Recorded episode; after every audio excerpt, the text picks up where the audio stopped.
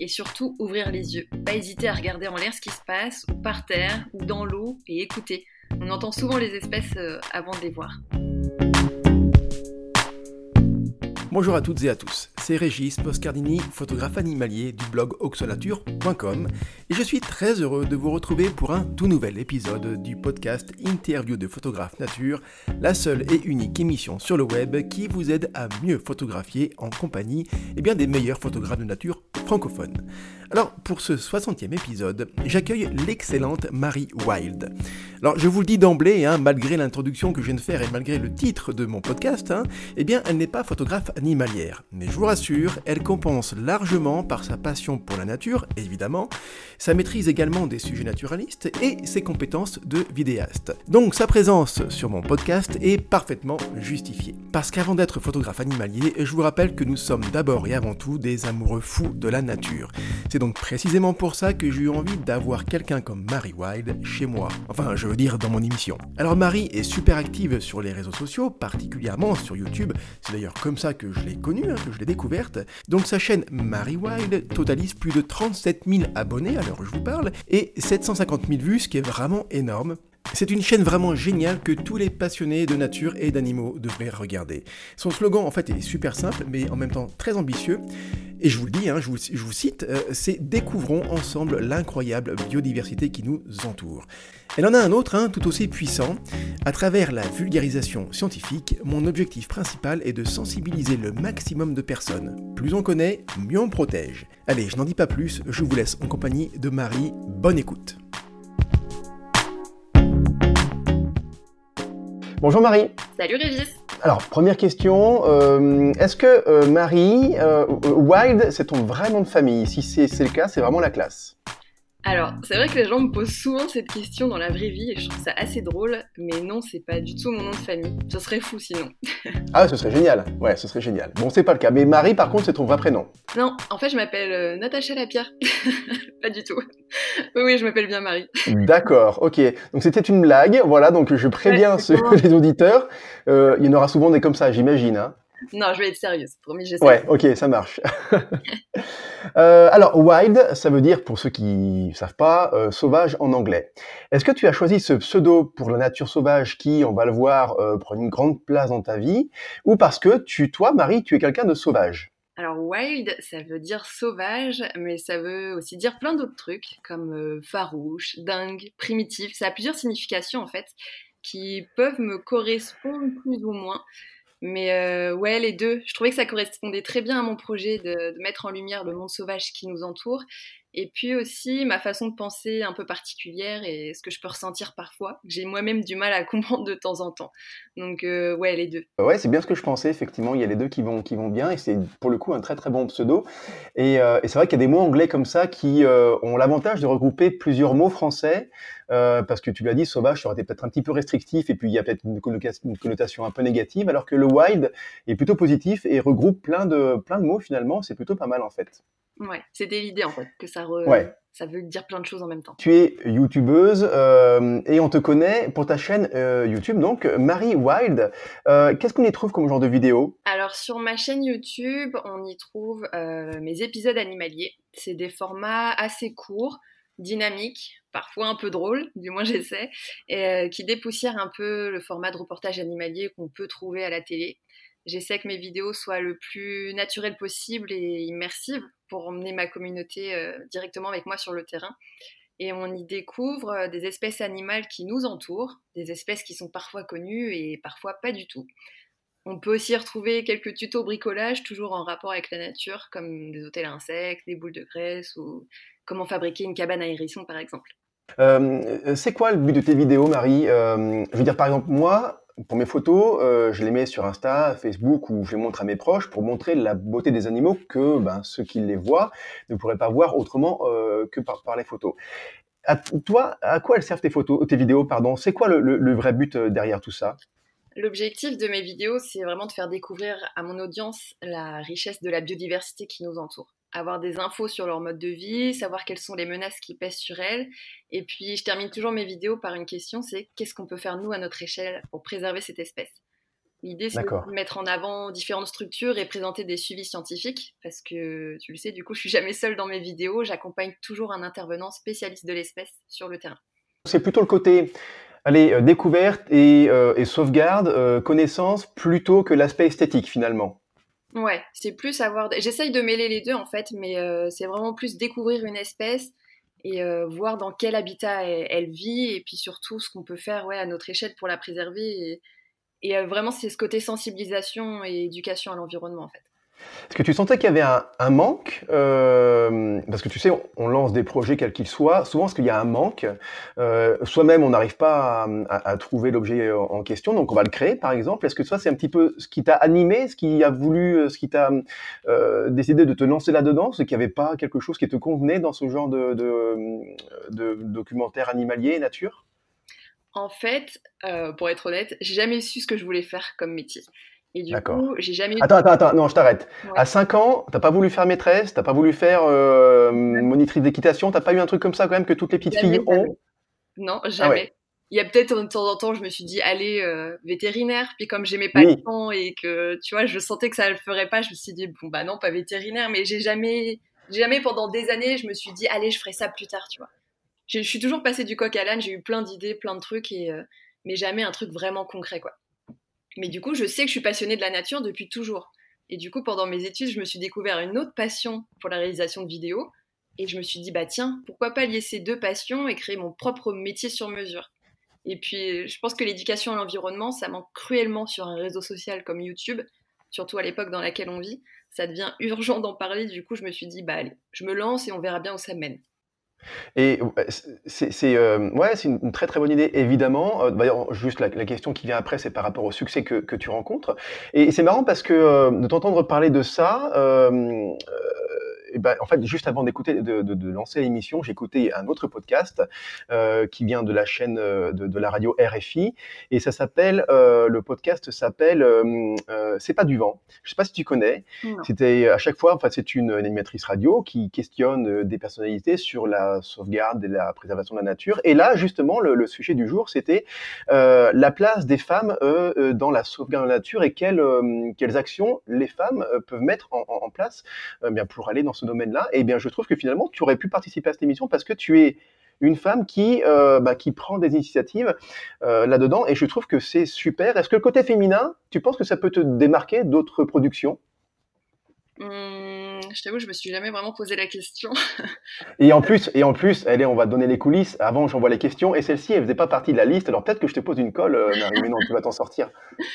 Non, je sais pas, je sais pas trop. Je pense que ouais, ça peut me différencier dans le sens où, par rapport aux réseaux sociaux et YouTube et etc., il n'y a pas énormément de femmes qui sont dans l'environnement, dans l'animalier. Ça commence, il y en a quelques-unes, et puis c'est un sujet tout nouveau aussi, donc j'espère que ça va ouvrir. Euh, ça va ouvrir d'autres portes et, des idées euh, pour d'autres personnes qui, pourraient se dire Ah, j'aimerais bien moi aussi faire ça en tant que nana, tu vois, et que ça donne des idées et, que ça engendre plein de filles et même plein d'hommes. De toute façon, plus on, est nombreux à parler de l'environnement, mieux c'est, quoi, hommes comme femmes, peu importe.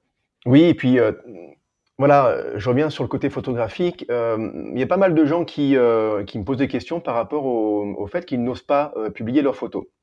Euh, parce que ils se disent mais oui mais il y a personne qui va les aimer et je leur dis toujours si il y a tellement de monde sur internet dans les réseaux euh, et puis même dans la vraie vie il y a tellement de goûts différents dans la nature que de toute façon il y a forcément des gens qui aimeront euh, ta photographie. C'est pareil pour les vidéos finalement. J'imagine que quand toi tu as lancé ton ta, ta chaîne YouTube tu t'es peut-être dit ouais mais est-ce que ça va plaire aux gens quoi? Alors oui on va le voir ça ça plaît et forcément mais même ceux qui qui hésitent à se lancer, en fait, il y a toujours quelqu'un, il y a toujours un, il y a toujours un public potentiel finalement. Exactement. En fait, il y a autant de sujets différents sur YouTube qu'il y a de public. Si tu veux regarder euh, quelqu'un qui tricote des trucs ou qui répare des vélos, tu as des sujets sur tout et n'importe quoi. Et il y a forcément une audience, que ce soit 10 personnes ou d'un million. Bon, j'exagère de ouf, mais il y a toujours forcément un, public pour, euh, qui va accrocher à ta personnalité ou à ton format. Ou... Vraiment, faut pas hésiter. Enfin, faut se lancer et puis faire ça pour les bonnes raisons et, faire ça pour la passion avant de se dire euh, allez, je fais des vidéos ou je monte mes photos pour gagner de l'argent. Faut pas. tu, as carrément raison parce que si on ne fait pas par passion et par opportunité, euh, j'allais dire presque entrepreneuriale, et juste pour faire des vues et, euh, et du chiffre d'affaires finalement, on se lasse parce que euh, voilà, euh, si euh, si on n'aime pas ce qu'on fait, quand il s'agit de faire beaucoup de vidéos régulièrement, au moment on n'a plus envie de les faire et c'est pas la peine quoi. Mmh, Marie, toi tu as plus de 50 vidéos sur ta chaîne, mais surtout le truc marquant, c'est le nombre d'abonnés, 32 000. Alors effectivement, dans l'absolu, je trouve c'est un gros chiffre, mais relativement à d'autres chaînes YouTube beaucoup plus célèbres et connues, c'est c'est tout petit, ça c'est sûr. Mais mais 32 000, c'est comme je trouve déjà un super, c'est un super chiffre. Euh, il y a plus de 750 000 vues cumulées, c'est énorme. Est-ce que tu t'attendais à ça euh, quand tu as commencé ta chaîne? Oui. ah, bah ça c'est une super réponse. Génial. Non, non, non. en vrai, comme je te disais, je me suis lancée à tâtons en, me laissant porter et en me disant bon ben on verra bien. Mais euh, mais je savais au fond de moi que c'était un projet qui pourrait plaire certes, c'est un sujet de niche, donc il n'y a pas énormément de gens que ça peut intéresser. C'est pas le thème majoritaire sur YouTube. Du coup, c'est assez difficile niveau visibilité, mais, euh, je suis sûre qu'il peut y avoir une audience bien plus nombreuse. Il faut juste être un peu patient. ouais, donc c'est euh, ces chiffres-là qui sont encourageants pour toi euh, et, aussi pas que pour toi par rapport, je trouve, même à l'aspect de, de, la nature en général. C'est génial qu'il y ait autant de personnes qui s'intéressent à des animaux commun parce que euh, tu euh, commun dans le sens où ils sont près de chez nous. Tu vas, tu parcours pas des milliers de kilomètres pour nous présenter des, euh, des animaux à la voilà documentaire BBC, juste géniaux forcément, mais mais je trouve c'est bien qu'il y ait des gens qui s'intéressent à des, à des animaux de chez nous, pas très exotiques. ça doit te motiver finalement à aller encore plus loin, non?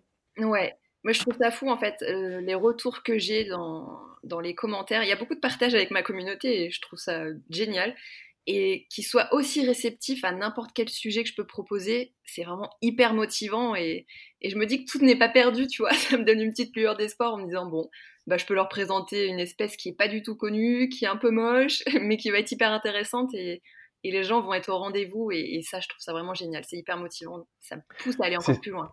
Ouais, c'est ça qui est génial, c'est que tu, tu euh, déjà, je pense que l'avantage d'être euh, producteur de contenu comme toi, tu l'es indépendant, c'est que tu fais ce que tu veux. Exactement. Et tu n'as pas de, j'ai jamais travaillé euh, dans, dans une quelconque rédaction, mais j'imagine qu'il y a forcément quelqu'un au-dessus de toi qui va te dire ce sujet non parce que ça ne fonctionnera pas quoi. Toi non, tu tu, tu, as envie de faire un sujet, quel qu'il soit, tu y vas. Je pense que ça va être une sacrée. Cette liberté-là est vachement enrichissante et motivante, non? Ouais, J'adore. Enfin, franchement, cette liberté, c'est quelque chose qui, que j'ai pas envie de perdre et, euh, et j'espère que je vais la garder le plus longtemps possible. Et, et ouais, savoir que tu peux faire n'importe quel sujet, aller dans n'importe quel endroit, interviewer la personne que tu veux, donner ton point de vue ou le point de vue de ton intervenant et ouais, avoir la main mise sur un peu tout, ça c'est vraiment cool. C'est vraiment agréable.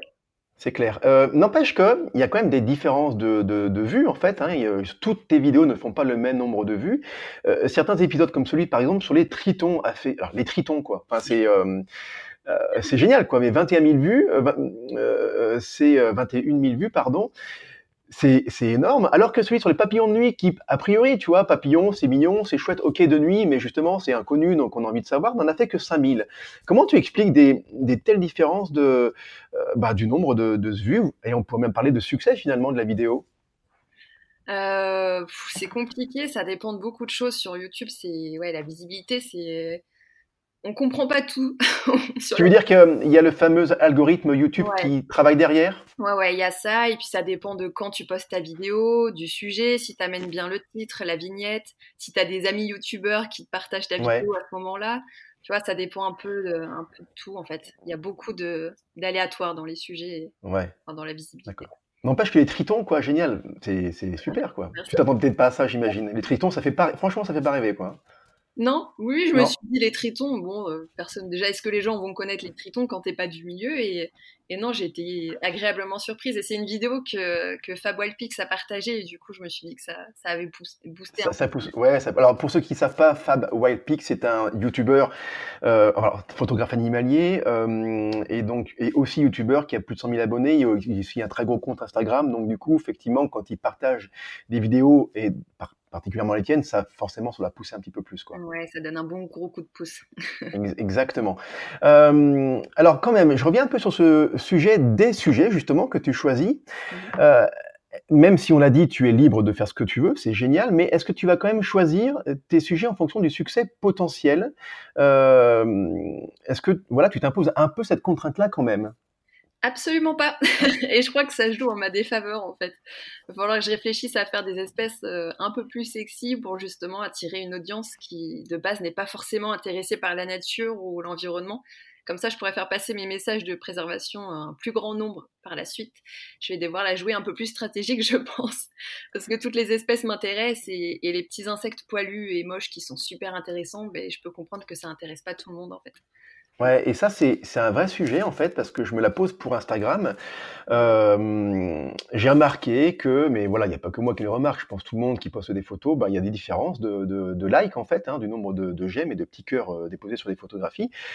Et, et voilà, je sais parfaitement que les, les renardos, les petits lapinous, euh, les, euh, même les blaireaux d'ailleurs, voilà, vont avoir pas mal de succès, alors que quand je poste une, photographie euh, euh, d'une photo macro ou d'un insecte, ça va forcément moins bien marcher. Et donc, du coup, est-ce que toi, en tant que créatrice comme ça, tu, euh, est-ce que tu penses que de travailler sur des réseaux, ça peut avoir un, frein à la créativité? tu l'as très bien dit, hein, tu n'es pas stratégique, mais du coup c'est bien aussi parce que tu es créative, mais est-ce que de devenir stratégique, ce ne sera pas un frein à ta créativité de créatrice de contenu? Euh, je pense qu'il faut pas faire ça en fonction du, du succès euh, potentiel que tu peux avoir. Je pense que les gens se perdent en faisant ça en fait. Si on arrive à congeler des rongeurs pour pouvoir faire de jolies photos dans les poses que tu souhaites pour avoir des likes. De quoi tu veux parler, euh, Marie? Je ne vois pas. fais pas ça pour les bonnes raisons, tu vois. C'est un goût un peu morbide. ouais. Mais euh, non, ça se voit direct. C'est plus le quand ce que tu partages, euh, quand ce que partage une personne est faux, qui a pas la passion et qui fait ça que pour le succès, ça finit toujours par se retourner contre la personne. Je pense qu'il faut juste s'éclater, partager ce qu'on a envie de partager et, le succès viendra s'il doit venir. Sinon, on profite et, et c'est tout. Quoi. Ouais, Exact. Sauf que il y a quand même. Euh, alors tiens, je ne sais pas si je l'avais pris dans les questions, mais par rapport toi à ton euh, ton travail de donc de youtubeuse, hein, on va appeler ça comme ça, euh, c'est ton activité principale aujourd'hui. voilà, donc tu, ok, il faut se laisser aller à ce qu'on aime pour être sincère et authentique et les gens le ressentent et comme ça le succès vient aussi de cette façon-là. Mais il faut aussi que tu fasses des vues parce qu'il faut que voilà, il faut que tu aies quand même une grosse communauté pour pour vivre derrière, pour générer des des revenus donc, du coup, il y a quand même un équilibre à trouver entre ces deux aspects-là, quoi, la créativité et puis les nombres de vues et de, de succès. Donc, voilà, il faut aussi, euh, il faut aussi travailler là-dessus. Ouais, mais euh, en fait, je me, je me base pas sur, euh, je me concentre pas sur YouTube pour gagner de l'argent, en fait. Parce que je sais que c'est tellement compliqué que je me dis YouTube, ça reste une vitrine. En fait, je vois ça comme une vitrine pour potentiellement des structures qui pourraient me contacter pour faire des contrats pro à côté, tu vois. Parce que si je me base sur YouTube, je vais forcément rentrer dans ce schéma où faut que je fasse plein de vidéos, faut que je fasse beaucoup de vues, faut que je devienne intéressante pour gagner de l'argent et, ça va me perdre. Du coup, je préfère juste voir ça comme une vitrine. Et à côté, si ça le fait pas, si j'y arrive pas, bah, je reprendrai un boulot plus classique à côté en mi-temps ou j'en sais rien, mais j'ai pas envie de me mettre la pression avec, euh, avec ça en fait. Ça, ça perd tellement de temps que. Ouais, ouais, non, je veux pas. Euh, je, je considère pas YouTube comme un boulot qui paye en fait. Ouais, ouais, je comprends. Tu, tu veux assurer tes arrières, c'est tout à fait légitime. Et en plus, tu veux garder ton, ton indépendance. Mais n'empêche, euh, comment euh, ceux qui aiment ta démarche et qui ont envie de t'aider, de te donner un coup de pouce, justement sur YouTube, comment ils peuvent le faire? Euh, bah, je pense que la première des choses, c'est de regarder mes vidéos et, de les partager. Ça m'aide déjà beaucoup. C'est malheureusement la dure loi de YouTube, mais plus tu as d'abonnés, plus tu deviens intéressant pour de futures structures ou, de projets qui peuvent te financer et donc aller plus loin et, poursuivre le plus longtemps possible cette sensibilisation. Donc, je pense que la principale chose, c'est regardez et partagez si ça vous intéresse. Donc là, ceux qui regardent, euh, qui écoutent euh, l'interview sur leur PC, ordi ou euh, smartphone, ils vont sur YouTube, ils tapent Marie Wild, ils te trouvent tout de suite et là ils s'abonnent et puis voilà quoi. Exactement. ça. Marie, on n'a pas beaucoup parlé de toi, enfin si de ce que tu fais, mais j'aimerais en savoir un peu plus sur ton parcours. Tu as un petit peu dévoilé par rapport à ton, ton, euh, tes études, mais euh, on va aller un peu plus loin. Donc voilà, euh, je sais pas, Marie, il y a 5-10 ans, elle faisait quoi? Comment elle s'est lancée dans la, dans la nature? Tu, tu as fait quoi exactement? Alors du coup après j'ai fait un bac S. après je suis allée en fac de biologie. J'ai fait une licence et un master qui s'appelait Eau, Sol, Environnement et Biodiversité, donc c'était très généraliste.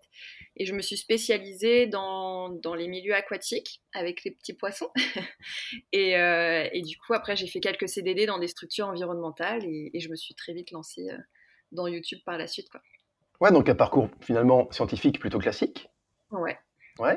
Euh, est-ce que cette connaissance scientifique que tu as, donc forcément universitaire, t'aide dans l'animation de tes vidéos et dans la création, dans la façon de tourner, dans la façon d'aborder les sujets.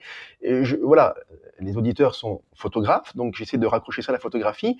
nous, on se demande toujours, voilà, le, photographes animaliers, euh, il, y a très, il y a vraiment beaucoup qui n'ont pas de formation comme ça scientifique, qui sont pas naturalistes de base. Donc, euh, on se demande toujours comment faire pour améliorer nos connaissances. Et est-ce que nos connaissances scientifiques euh, vont nous aider? Est-ce que toi, ça t'aide justement ces connaissances scientifiques-là? Ouais, je pense que ça m'aide pas mal dans le sens où, je, comprends mieux. Enfin, je comprends tout simplement ce que, ce que me disent mes intervenants, parce que je, je suis pas toute seule. Du coup, c'est c'est peut-être différent d'un photographe qui va aller sur le terrain tout seul ou qui va chercher une espèce. Du coup, j'ai toujours un dialogue avec mes intervenants et, je comprends ce qu'ils veulent me dire et ça me permet de mieux vulgariser par la suite, en fait. Donc, je pense que ça m'aide dans ce sens-là et ça m'aide aussi dans, le démarchage aussi des, de mes intervenants, en fait, de dire que j'ai un bagage derrière et que, et que c'est un peu peut-être plus solide, j'en sais rien, ça peut. Ouais, ça, légitime, euh, légitimise ton, ta demande, quoi, finalement. Ouais, exactement. Mais après, euh, c'est pas, euh, c'est pas une fin en soi d'avoir, d'avoir des connaissances scientifiques, ça s'apprend. Il y a plein de choses que tu peux apprendre sur le terrain en faisant des, des animations, ou même tout seul, en documentant. C'est pas, faut pas se dire ah bah j'ai pas fait d'études ou je suis pas ici de ce domaine, du coup je me lance pas parce que je vais pas y arriver. Ça, faut pas, faut vraiment pas raisonner comme ça. Ça s'apprend au fur et à mesure. On en apprend tous les jours. Il y a vraiment pas d'âge, il y a pas de questions bêtes. Donc, euh, faut vraiment se lancer si on a envie de se lancer. Ouais, exactement. Non, non, c'est très rassurant comme discours que tu as et je pense que ça fait du bien d'entendre ça parce qu'on a toujours un petit peu, tu sais, le syndrome de l'imposteur, quoi. Ouais. C'est-à-dire qu'on dit toujours, ouais, non, je, je le mérite pas ou ben non, j'ai pas fait d'études, donc pourquoi je me lancerai là-dedans? J'ai pas fait d'études de photo, ni de, j'ai pas fait des beaux-arts, j'ai pas fait de sciences. Euh, ben, photographie animalière, c'est un peu tout ça en même temps, donc pourquoi, euh, voilà, est-ce que, est-ce que je suis légitime? Ben oui, forcément, tu l'es, tu l'es forcément, quoi. Ouais, ouais, on est tous légitimes et on a tous ce syndrome de l'imposteur à n'importe quel niveau. Ça, faut pas s'inquiéter là-dessus. Euh que, que, tu sois juste débutant ou, hyper confirmé, que tu aies 10 abonnés ou un million, tu as toujours à un moment cette question de mais est-ce que je suis légitime de faire ça? Oui, on l'est tous. on l'est tous, exactement. Il faut vraiment se. C'est très français, j'imagine. On se prend vraiment la tête en fait. Hein. Ouais, c'est euh, notre, culture de bien se prendre la tête. Ça peut être bien parce que ça nous fait réfléchir, voilà. Mais en même temps, des fois, il faut un peu lâcher du lest et, faire ce qu'on aime, partager et puis pas aller, pas aller plus loin, quoi. Finalement. Ouais, c'est ça. Marie, on te sait très investi, on l'a compris, hein, dans la défense de la nature, euh, quelle qu'elle soit, des tritons jusqu'aux choses beaucoup plus grosses, conséquentes et, j'allais dire, médiatiques. Justement, tu as pu participer à, un projet assez incroyable. Euh, euh, tu es allé en Colombie-Britannique. c'est, on, a pu suivre ceux qui te suivent sur les réseaux, bah, ont pu, voilà, voir ce que tu as fait. C'était un projet assez, assez, assez incroyable et même super émouvant. On l'a vu aussi. Mmh. Est-ce que tu peux nous en parler, s'il te plaît, Marie? Ouais, alors euh, en fait en septembre dernier, euh, on est parti à plusieurs vidéastes euh, entre le Canada et les États-Unis. Tu peux les nommer s'il te plaît Marie, qu'on puisse situer qui, qui, était là-dedans? Oui, j'allais le faire. ah bah super. du coup on est parti, en fait c'est mon amie Morgane, Little Gypsy, qui a lancé le mouvement We Are the Orca. Et elle a ramené plusieurs vidéastes avec elle, donc il y avait Fab Walpix, Le Grand JD, Léa Camilleri, Bruno Maltor, donc Little Gypsy, Clara, euh, Domas, pardon, et moi-même. Du coup, on était sept sur place. Et euh, en fait, là-bas, il y a une population d'orques qui ne vit que là-bas, que dans près de la petite île Saint-Juan, qui s'appelle les orques résidentes du Sud, et elles sont en voie d'extinction. Du coup, on s'est tous retrouvés là-bas pour, euh, pour mettre en lumière les problématiques liées aux orques et surtout mettre en avant aussi les solutions qu'il y a pour chaque problématique, faire un peu de bruit et, mettre en avant tout ça pour, euh, pour agir euh, concrètement tous ensemble. Alors, faire un peu de bruit, voire même beaucoup de bruit, parce que les youtubeurs dont tu as parlé sont vraiment des grosses communautés. Euh, le Grand JD, c'est plus de 2 millions d'abonnés, je crois. Donc, forcément, des pointures comme, comme le Grand JD eh bien, vont donner un sacré écho au, projet et puis à ce que vous avez fait. la, question qui me vient à l'esprit, c'est pourquoi des petits Français comme nous, euh, pourquoi les orques de Colombie-Britannique là-bas en Amérique du Nord ont besoin de petits Français comme vous, comme nous là, pour euh, faire bouger les choses? Ça paraît presque surprenant en fait. Il n'y a pas, a pas eu, je sais pas, il n'y a pas eu de d'actions qui ont été faites par les, les gens qui habitent là-bas? Si, bien sûr, il y a des scientifiques, des bénévoles là-bas qui se mobilisent euh, quotidiennement pour préserver cette population. Il y a des youtubeurs là-bas, il y a des influenceurs, entre guillemets, qui, qui se mobilisent aussi. Et euh, en fait, il y a un documentaire qui est en train de se créer euh, qui s'appelle Coextinction et qui va parler entre autres de l'extinction des orques là-bas. Et euh, ils ont contacté Morgane qui est passionnée d'orques depuis toute petite et ça a tout de suite fait sens de, de bosser ensemble pour mettre en avant tout ça et, euh, avoir des gens passionnés euh, qui puissent en parler. Donc que ce soit des Français, des Suisses, des Allemands, euh, peu importe, l'important c'est qu'on en parle et qu'on se réunisse tous ensemble. Il n'y a pas que des Français et que des, Américains là-bas, il y a des Canadiens, il y a vraiment plein de gens de pays différents qui se mobilisent. On se mobilise tous ensemble en fait, et plus on est nombreux, plus on fait de bruit et plus ça a un impact. Quoi. Ouais, carrément. Et euh, alors du coup, c'est quoi l'issue? Est-ce que, est-ce que le fait que vous ayez fait ça, vous et les autres, est-ce que ça a fait bouger les choses finalement euh, par rapport à la situation euh, de ces de ces orques résidentes là-bas? Ça a eu un gros impact. Ouais. On a fait signer quelques pétitions qui, qui ont fait beaucoup de bruit. Nos communautés ont assuré à ce côté-là. On s'est tous rassemblés et, ils ont été vachement présents. Et, et du coup, ça fait pression sur le, les gouverneurs, ça fait pression sur des, des futurs projets euh, comme l'agrandissement euh, d'une pipeline qui, qui euh, serait une catastrophe qui est en train de se faire. Et, et, du coup, ouais, ça fait pression, c'est pas terminé, il faut pas lâcher le combat. Et, mais ouais, quand t'entends un gouverneur qui fait une déclaration publique et qui dit bah, on a bien reçu votre message du monde entier, on, on sait qu'on est observé, on vous a écouté et qui débloque un budget de plus d'un milliard de dollars pour préserver les orques je pense que euh, on peut tous être très fiers de nous et, se dire que ouais, on a un impact et, il faut continuer. C'est génial. Alors c'est vrai que du coup, euh, j'imagine qu'en plus, le, succès de cette opération est évidemment bénéfique pour les orques, mais du coup pas seulement. J'imagine que tout l'écosystème euh, qui est lié autour de, l'habitat des orques va bénéficier euh, de votre action et donc de ce qu'a décidé le gouvernement là-bas. Exactement. C'est pas que pour les orques, en fait. L'orque, il est au, sommet, elle, pardon, elle est au sommet de la chaîne alimentaire. Mais tu as plein d'espèces qui dépendent de, ce super prédateur. Et en fait, de préserver une espèce, ce qu'on appelle une espèce parapluie, en fait, ça permet de préserver plein d'autres espèces tout autour.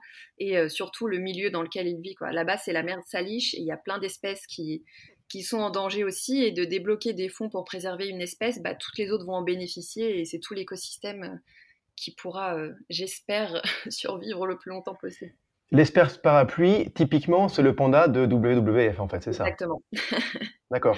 Euh, c'est génial qu'il y ait des actions qui soient faites comme ça. Et je, euh, ça m'empêche pas de penser à, nos petits oiseaux de campagne de chez nous, des petits passereaux, qui maintenant, on le sait, parce qu'il y a des études qui sortent, et puis même les grands médias en parlent, euh, eh bien la population, pas le nombre d'espèces, hein, les espèces sont toujours aussi nombreuses, je veux dire, voilà, les espèces en France ne disparaissent pas, mais par contre, la population de ces espèces-là euh, baisse énormément. Par exemple, euh, voilà, les, moineaux, euh, je crois que depuis, depuis 30 ou 40 ans, le pourcentage des baisses est, plus de 50%, c'est assez incroyable. donc, voilà, en France, ce serait quoi pour toi l'espèce parapluie qui permettrait quelque part de sauvegarder ben, tout ce qui est en dessous et tout ce qui est concerné par ça? Parce que j'ai l'impression que voilà on le sait mais ben ok on le sait mais qu'est-ce qu'on on fait rien quoi enfin je dis le on c'est vraiment très global hein. la question piège. Ah, clairement, ouais. Euh, je sais pas, je dirais que c'est peut-être l'espèce humaine qui devrait être l'espèce parapluie, vu que l'homme est tellement égocentrique et qu'il se place au-dessus de tout. Donc euh, peut-être que quand, euh, quand les gens prendront conscience qu'on est sur une pente négative et, qu'on va bientôt tous mourir.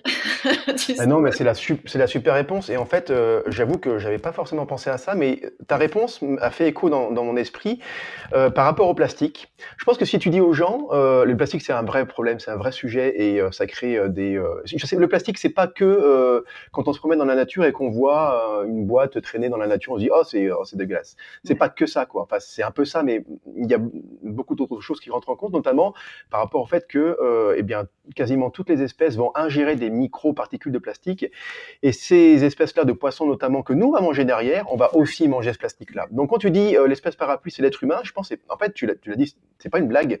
Euh, si ça se trouve, c'est comme ça qu'on va pouvoir peut-être inverser la tendance en disant, c'est nous qu'on empoisonne. Et là, les gens vont peut-être commencer à se dire, ah ouais, mais il y a un vrai souci, en fait. Bah, c'est ce qu'on est en train de faire. Hein. Je pense que les médias aussi s'en chargent très bien de se dire. Euh, en fait, à ce phénomène de collapsologie, donc d'effondrement qui se dit euh, dans 30-40 ans. Euh, j'ai lu un article il n'y a pas très longtemps qui disait dans 30-40 ans, la seule, la seule, préoccupation de l'être humain, ça sera de trouver à manger et à boire. Donc je pense que c'est les, les, scénarios les plus catastrophiques qu'on peut entendre et je ne sais pas si ça va vraiment se passer comme ça, mais j'ai pas l'impression que ça fasse réagir euh, les gens en fait. Ouais, mais il y a, y a, un vrai déni en fait. C'est-à-dire que quand je dis les gens, on, se met dedans, je me mets dedans de toute façon. Je veux dire, je suis pas meilleur que les autres, mais euh, il y a un vrai déni. Quand tu entends un, un, truc catastrophique, moi la première chose que je fais, euh, bah, je, à la limite, je vais zapper et j'ai passé sur le côté des bonnes nouvelles, quoi, parce que parce que ça me rassure et j'ai pas envie qu'on me parle. Tu sais, c'est c'est typique le truc du euh, voilà, j'essaye de vraiment vraiment limiter le plus possible ma consommation de viande. Et quand j'en parle à mes proches, mes très proches, et que j'explique un petit peu les vidéos qu'on peut voir avec L214 par exemple, tout de suite la réaction de la plupart des gens, c'est de dire oh non, je veux pas savoir. Ouais, je veux pas savoir, ça me. Ah, c'est dégueulasse, je veux pas savoir. Laisse-moi manger mon, mon, morceau de jambon euh, tranquille que j'ai déballé de, de, son cellophane, là. Euh, mais je veux pas savoir ce qui se passe réellement derrière. Et ben, en fait, je pense que c'est ça la vraie question. Le vrai truc, c'est il y a un vrai déni. Et quand tu dis que peut-être dans 30 ans, dans 40 ans, euh, et voilà, il y aura, il y aura ce phénomène-là qui fait que notre seule préoccupation, ce sera de trouver à manger. Quand tu parles de ça aux gens, non, je veux pas savoir, c'est pas possible, quoi. Mais je pense qu'arriver au fait accompli et quand ça arrivera vraiment devant eux, là, ils réagiront, mais ce sera trop tard.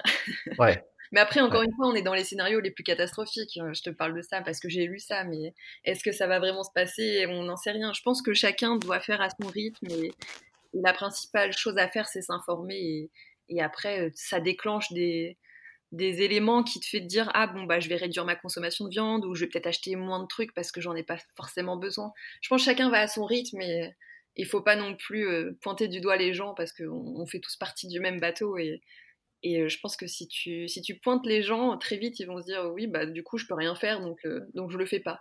ouais, les Anglais disent euh, dans plein de situations, euh, don't tell, show me. C'est-à-dire que, ne, en gros, ne, ne dis pas, mais fais-le, quoi. Et, je pense que je crois très fort à ça dans ce domaine-là de l'éducation à, comment pourrait-on dire, à l'éducation à l'environnement. Euh, voilà, il, suffit pas de donner des grandes leçons, euh, faites ça, mais non, il euh, faut d'abord le faire soi-même et après les gens vont dire ah ben oui, effectivement, il le fait, ça a un vrai impact, ça fonctionne. Tiens, je vais peut-être y mettre aussi en fait. C'est peut-être par là qu'il faut qu'il faut qu'il faut commencer. Ouais, ouais je pense. Est-ce que, est que signer une pétition, ça suffit ou est-ce qu'il faut aller un peu plus loin? Et la, la première action, à faire pour, euh, euh, déjà avoir bonne conscience, mais apporter un peu sa pierre à l'édifice alors, signer des pétitions, c'est déjà hyper bien. Avec We Are the Orca, comme je t'ai dit, on a vu l'impact fort que ça pouvait avoir. Et avec les pétitions, en fait, tu fais entendre des millions de voix, ton désaccord et euh, souvent on arrive à faire pression en fait. Après oui, bien sûr, on peut aller plus loin pour agir sur, sur le terrain, interpeller sur des pratiques non durables, rejoindre des associations qui organisent des actions collectives par exemple. Mais euh, ouais, la principale chose à faire, c'est s'informer et, et, ça c'est déjà énorme. Quoi. Je vais te poser une question qui, vient d'un livre anglais qui s'appelle Tribe of Mentors de Tim Ferriss. Alors ceux qui font un peu de dev perso le connaissent.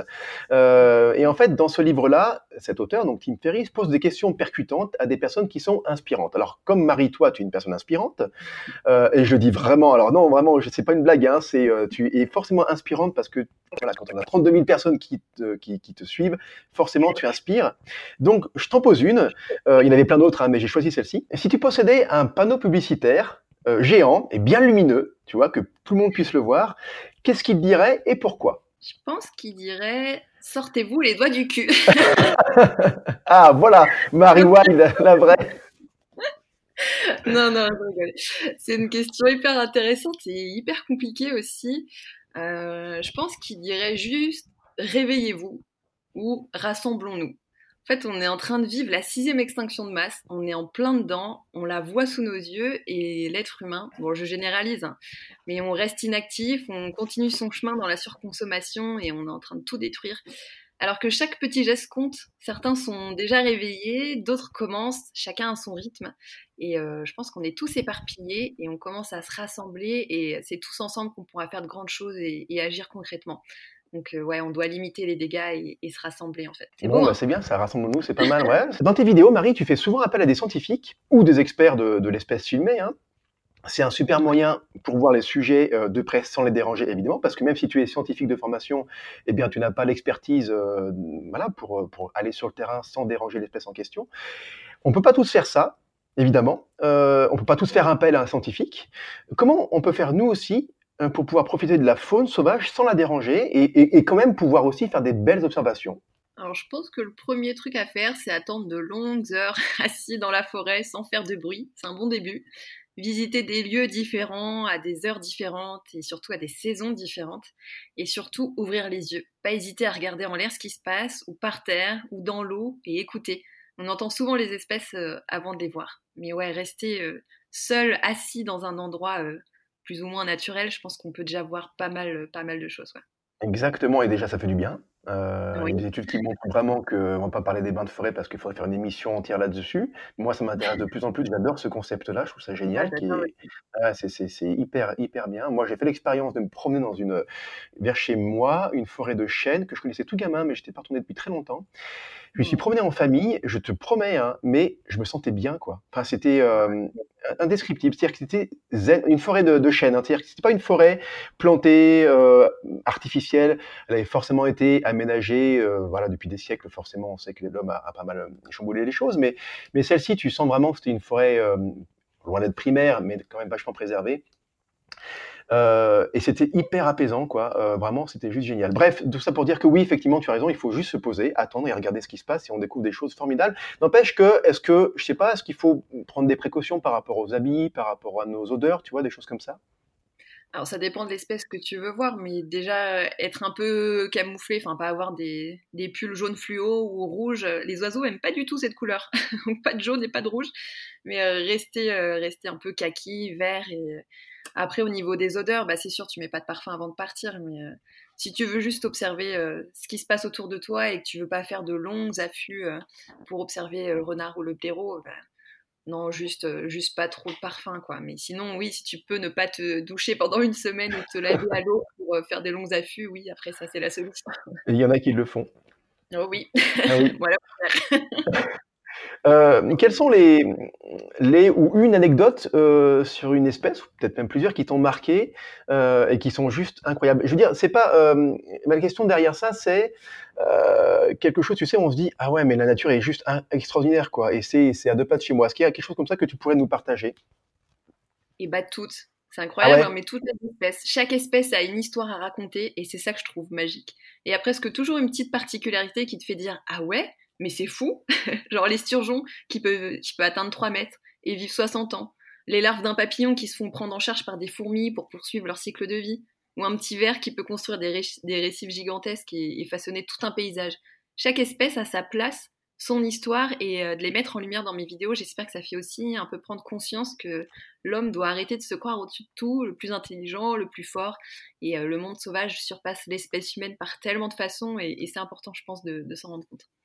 Et, euh, et, comment tu fais, toi, en tant que, euh, je sais pas comment on pourrait dire, vidéaste, on va dire ça comme ça, euh, créatrice de documentaires animaliers, pour transcrire ça Parce que, par exemple, voilà, nous, photographes animaliers, on a vécu une émotion sur le terrain. Et eh bien, notre travail entre guillemets de photographe, c'est de retranscrire, faire retranscrire cette émotion-là sur la photo. Celui qui voit la photo après ressentent plus ou moins la même, le même genre d'émotion, tu vois. Euh, et si on y arrive, c'est génial. Est-ce que voilà, est-ce que toi, comment tu fais pour t'attacher à voilà à faire euh, passer l'émotion de, de, du moment que tu as vécu de manière incroyable sur, sur le moment, quoi? Bah, en tant que, si bah, si, si, tu arrives forcément, mais comment tu fais justement euh, euh, par rapport, euh, techniquement, c'est par rapport au montage, c'est la façon dont tu parles, c'est euh, comment tu essaies de, de, faire retranscrire ça? Tu peux jouer ouais, sur, euh, sur la voix off que tu fais, ou être un peu plus calme, un peu plus posé, mettre une musique euh, un peu plus douce ou des lumières euh, bah, plus douces aussi, ou ça dépend du discours de ton intervenant. S'il a une phrase un peu percutante, tu peux la mettre au même moment que, l'espèce fait, fait un petit mouvement mignon ou un truc comme ça. Mais moi, de plus en plus, j'essaye de pas mettre de musique et juste de laisser vivre le moment en vidéo. Et comme tu dis, après, chacun est plus ou moins réceptif et et ça marche ou pas, mais euh, ouais, juste de filmer et de, de laisser la vie se, se passer devant l'écran et, et, après chacun ressent ça comme il le veut, quoi. Mais j'essaye d'être le plus naturel possible et que ce soit le plus immersif pour justement que chacun le ressente comme, comme il le veut. Bon, on sent que tu es resté une grande enfant quand même, dans le sens où euh, déjà tu t'abuses, on sent que tu, tu aimes ça, c'est génial, mais aussi parce que tu t'extasies tu euh, sur des, des, faits que beaucoup d'adultes euh, prennent pour acquis et se disent oui, mais c'est normal, c'est la nature, il n'y a rien d'incroyable. En fait, non, c'est exceptionnel finalement. Et toi, tu as su garder bah, ce regard de, de, gosse en fait. Ouais, je trouve tout fou en fait. Je sais pas si c'est à mon avantage ou pas, mais euh, j'arrive peut-être à avoir ce recul de me dire mais c'est incroyable, les personnes, tout le monde s'en fout. Comment ça se fait? Genre que des larves ouais, se fassent prendre en charge par des papillons, enfin que deux espèces interagissent comme ça dans un... Enfin, je trouve ça fou. À quel moment nous on fait ça, l'être humain, avec une autre espèce pour s'entraider Enfin, tu vois, je, je sais pas, j'arrive à prendre assez de recul pour me dire c'est incroyable, il faut le mettre en avant et il faut le montrer, il faut que les gens s'en rendent compte, quoi. Ah, c'est génial. Non, non, mais alors, donc voilà. Ceux qui ne suivent pas encore euh, Marie Wald sur YouTube, euh, allez-y. C'est vraiment formidable. Tes vidéos sont géniales. Et tout ce que tu dis là, eh ben, on le voit en image, on le voit en vrai, quoi, finalement. Et c'est immersif, c'est très bien fait. Donc, euh, ça fait du bien. C'est vraiment une vraie bouffée d'oxygène. Et puis, il y a le côté artisanal de tes vidéos. on voit bien qu'il y a un gros travail de montage derrière. Donc, mais je dis artisanal au sens où c'est pas la grosse production. Et voilà, ça fait du bien. De, on se sent à, ton niveau et ça fait, ouais, ça fait, ça fait vraiment du bien. Bah, c'est hyper gentil. C'est exactement ce que je recherche aussi, de pas avoir trop ce côté pro non plus et pour vraiment que ça reste euh, immersif. Donc euh, ça me touche beaucoup, merci. Euh, avant de, te demander, Marie, quel est le prochain sujet de l'épisode, de, tes épisodes, hein, de, ta chaîne, euh, voilà, donc on a notre communauté Instagram, euh, j'ai la mienne, tu as la tienne, et on a un peu joué le jeu, donc on s'est voilà, on s'est envoyé quelques petits, quelques petits messages dans nos stories respectives, et j'ai demandé à ma communauté de te poser des questions. alors, bon, il y en a, je ne sais pas si je pourrais les dire à l'antenne. Non, non. Non. Mais parce qu'on sent vraiment que tu as. Pardon, vas-y Marie. je fais une petite dédicace à Camille. Oui, Camille, bien sûr, et se reconnaîtra. Voilà. Est-ce que tu baises? Pardon, je l'ai pas dit. c'est un petit jeu entre nous. Hein, voilà. Bref, euh, non, non, c'est vraiment bon enfant. Euh, donc, euh, donc, il y a eu plein de réponses. Voilà. ça veut dire que c'est super. C'est-à-dire que toi, tu, tu, es, tu es suivi, tu es connu pour ton, ton humour et ton côté décalé. Donc, vraiment, les gens n'ont pas hésité à participer. Et, et donc, je vais pas toutes les poser parce qu'il y en a beaucoup. voilà. Donc, on va commencer par, par quelques-unes. Et alors, attends que je les retrouve du coup, parce que voilà, sur Insta, il faut aller sur Insta, il faut aller dans les stories, il faut retrouver les stories où j'ai posé la question, il faut faire swipe up et après voir tout. Voilà. Pas de trucs compromettants. Hein. Non, bien sûr que non. Alors donc, Camille CM qui demande. non, euh, LHR très bas HDG, le bien nommé, qui te demande, euh, c'est une bonne situation ça, biologiste, en référence au, euh, au film euh, de euh, euh, les Astérix Obélix, et, enfin en Égypte, hein, c'est pas ça le type, mais peu importe. Alors, est-ce que c'est une bonne situation, cette biologiste? Est-ce que c'est mieux que scribe? Alors, j'en sais rien. Est-ce qu'il y a un métier mieux qu'un autre? Je pense que ça dépend de, chaque personne, mais je, ne suis pas biologiste. Je, je sais même pas ce que je suis, à part vidéaste. Tu vois je touche un peu à tout, donc non, je sais pas si c'est une bonne situation. Oui, je pense, parce que tu as un pied dans l'environnement et, tu peux agir concrètement, donc je pense que c'est pas mal. Foxa59 qui te demande, et là, non, mais très sérieusement, hein, qu'est-ce que tu penses du statut de nuisible? Oula Sujet sensible. Et c'est sans filet, parce que là, du coup, vraiment, voilà, les questions, elles arrivent comme, euh, comme ça, quoi. T'étais pas préparé. Euh, j'ai pas cette vision euh, anthropocentrée de, de l'homme au-dessus de tout. Du coup, euh, le nuisible, pour moi, il n'a pas du tout sa place.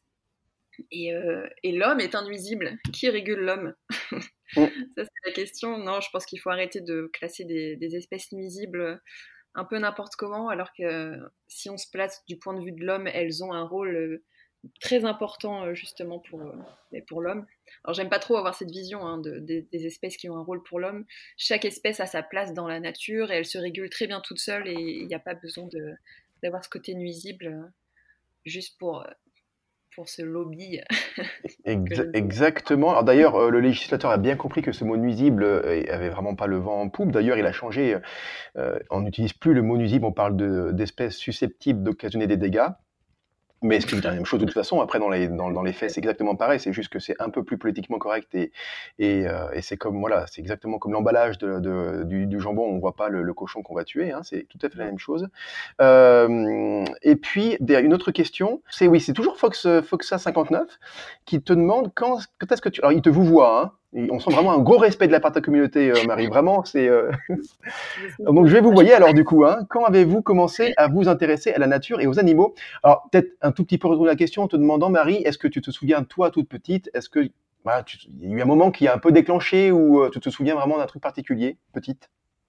Je trouve ça hyper drôle comme question parce que tout le monde pose cette question-là en fait et, j'ai pas d'élément déclencheur en fait. C'est tellement ancré en moi depuis toute petite que je me suis pas dit un jour ah je vais aimer les animaux ou la nature ou, de voir un truc et me dire euh, ah ouais ça m'a touché et du coup je vais me lancer là-dedans.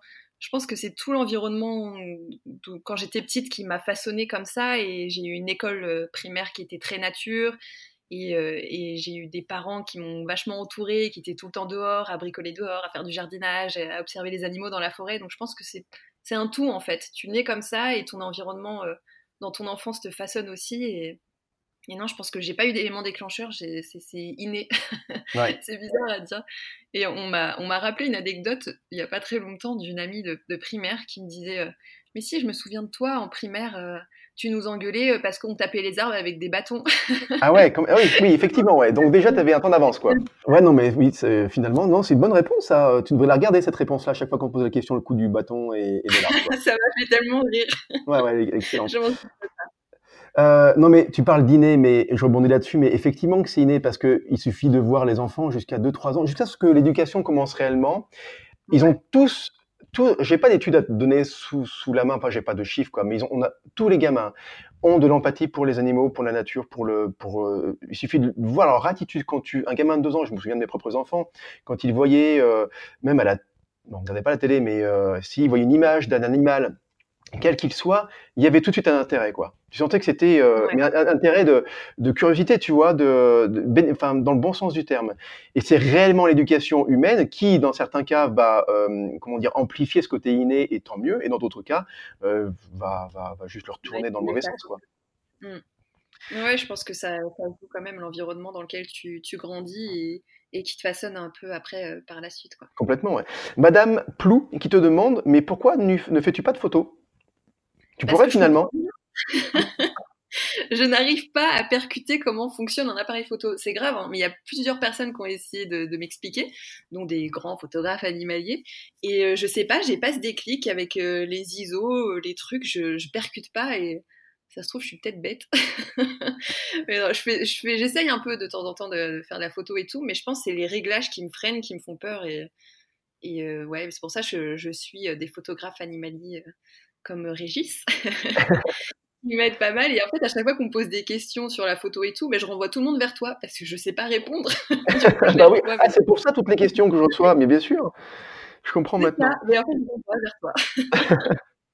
Oui, de toute façon, chacun, non, mais chacun, c'est. Moi, c'est pareil. Hein, tu me demandes, euh, on pourrait me demander pourquoi tu fais pas de film, parce que euh, bon, oui, je t'ai appuyé sur un bouton pour euh, déclencher, enfin pour démarrer l'enregistrement, mais après, après c'est tout quoi. Donc non, non, c'est un vrai savoir-faire évidemment dans les deux cas, hein, vidéo et et, et photo. Donc moi, ça m'étonne pas du tout que tu ne fasses pas de photos, évidemment. allez, dernière petite question, Marie, par rapport toujours à Instagram. Comment euh, protéger la galinette cendrée? Est-ce que tu as une idée par rapport à ça? C'est Seb qui demande ça. Alors, il y a les bons et les mauvais chasseurs. voilà. bon, on a les bonnes références, c'est bien, ça rassure. On l'a tous celle-là. Ouais, on l'a tous, exactement. Voilà pour les questions Insta. C'était super, euh, c'était bien de pouvoir comme ça interagir avec la communauté. Euh, j'en ai encore deux, petites, euh, Marie, voilà, qui te concernent et qui viennent de moi cette fois-ci. Quel est le, prochain épisode? Est-ce que tu peux le dévoiler? Voilà, ceux qui nous écoutent et qui veulent savoir ce que tu vas nous, nous faire comme, comme prochain, prochain documentaire. C'est secret normalement ça. Hein.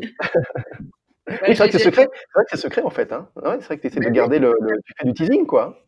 Ouais, je garde un peu de mystère pour les prochaines espèces. Non, je peux juste dire que dans quelques semaines, bon, je sais pas quand tu vas sortir cette interview, mais euh, dans quelques semaines, le début avril, il y aura ma vidéo euh, sur, euh, sur les orques, sur notre mouvement en Colombie-Britannique. Morgane a sorti la sienne là il y a quelques jours, que vous pouvez aller voir d'ailleurs. Et dans un mois, c'est mon tour et chacun va sortir une vidéo, chaque vidéaste qui était présent. Et entre deux, je suis en train de préparer un autre épisode sur un petit insecte. J'en dis pas plus. D'accord, super. Qui sera évidemment euh, extraordinaire, où tu auras euh, voilà, découvert des, choses assez incroyables à son sujet, j'en suis sûr. Il est commun, ça va, il est commun. C'est pas un petit truc nulle part et, et tout moche. D'accord. Euh, où est-ce qu'on peut te suivre? On en a parlé, mais là, dis-nous vraiment clairement les réseaux où on peut en savoir plus et, et voir ton travail au quotidien quasiment, Marie. Bah, Essentiellement sur euh, ma chaîne YouTube, Marie Wild, sur ma page Facebook, je diffuse aussi mes vidéos. Et puis euh, pour être un peu plus proche et partager plus de choses, euh, Instagram. Et puis Twitter, mais je suis pas vraiment souvent. Mais ouais, les principaux, c'est YouTube, Facebook, Instagram et Twitter. Parfait, merci beaucoup Marie. Et eh ben merci à toi.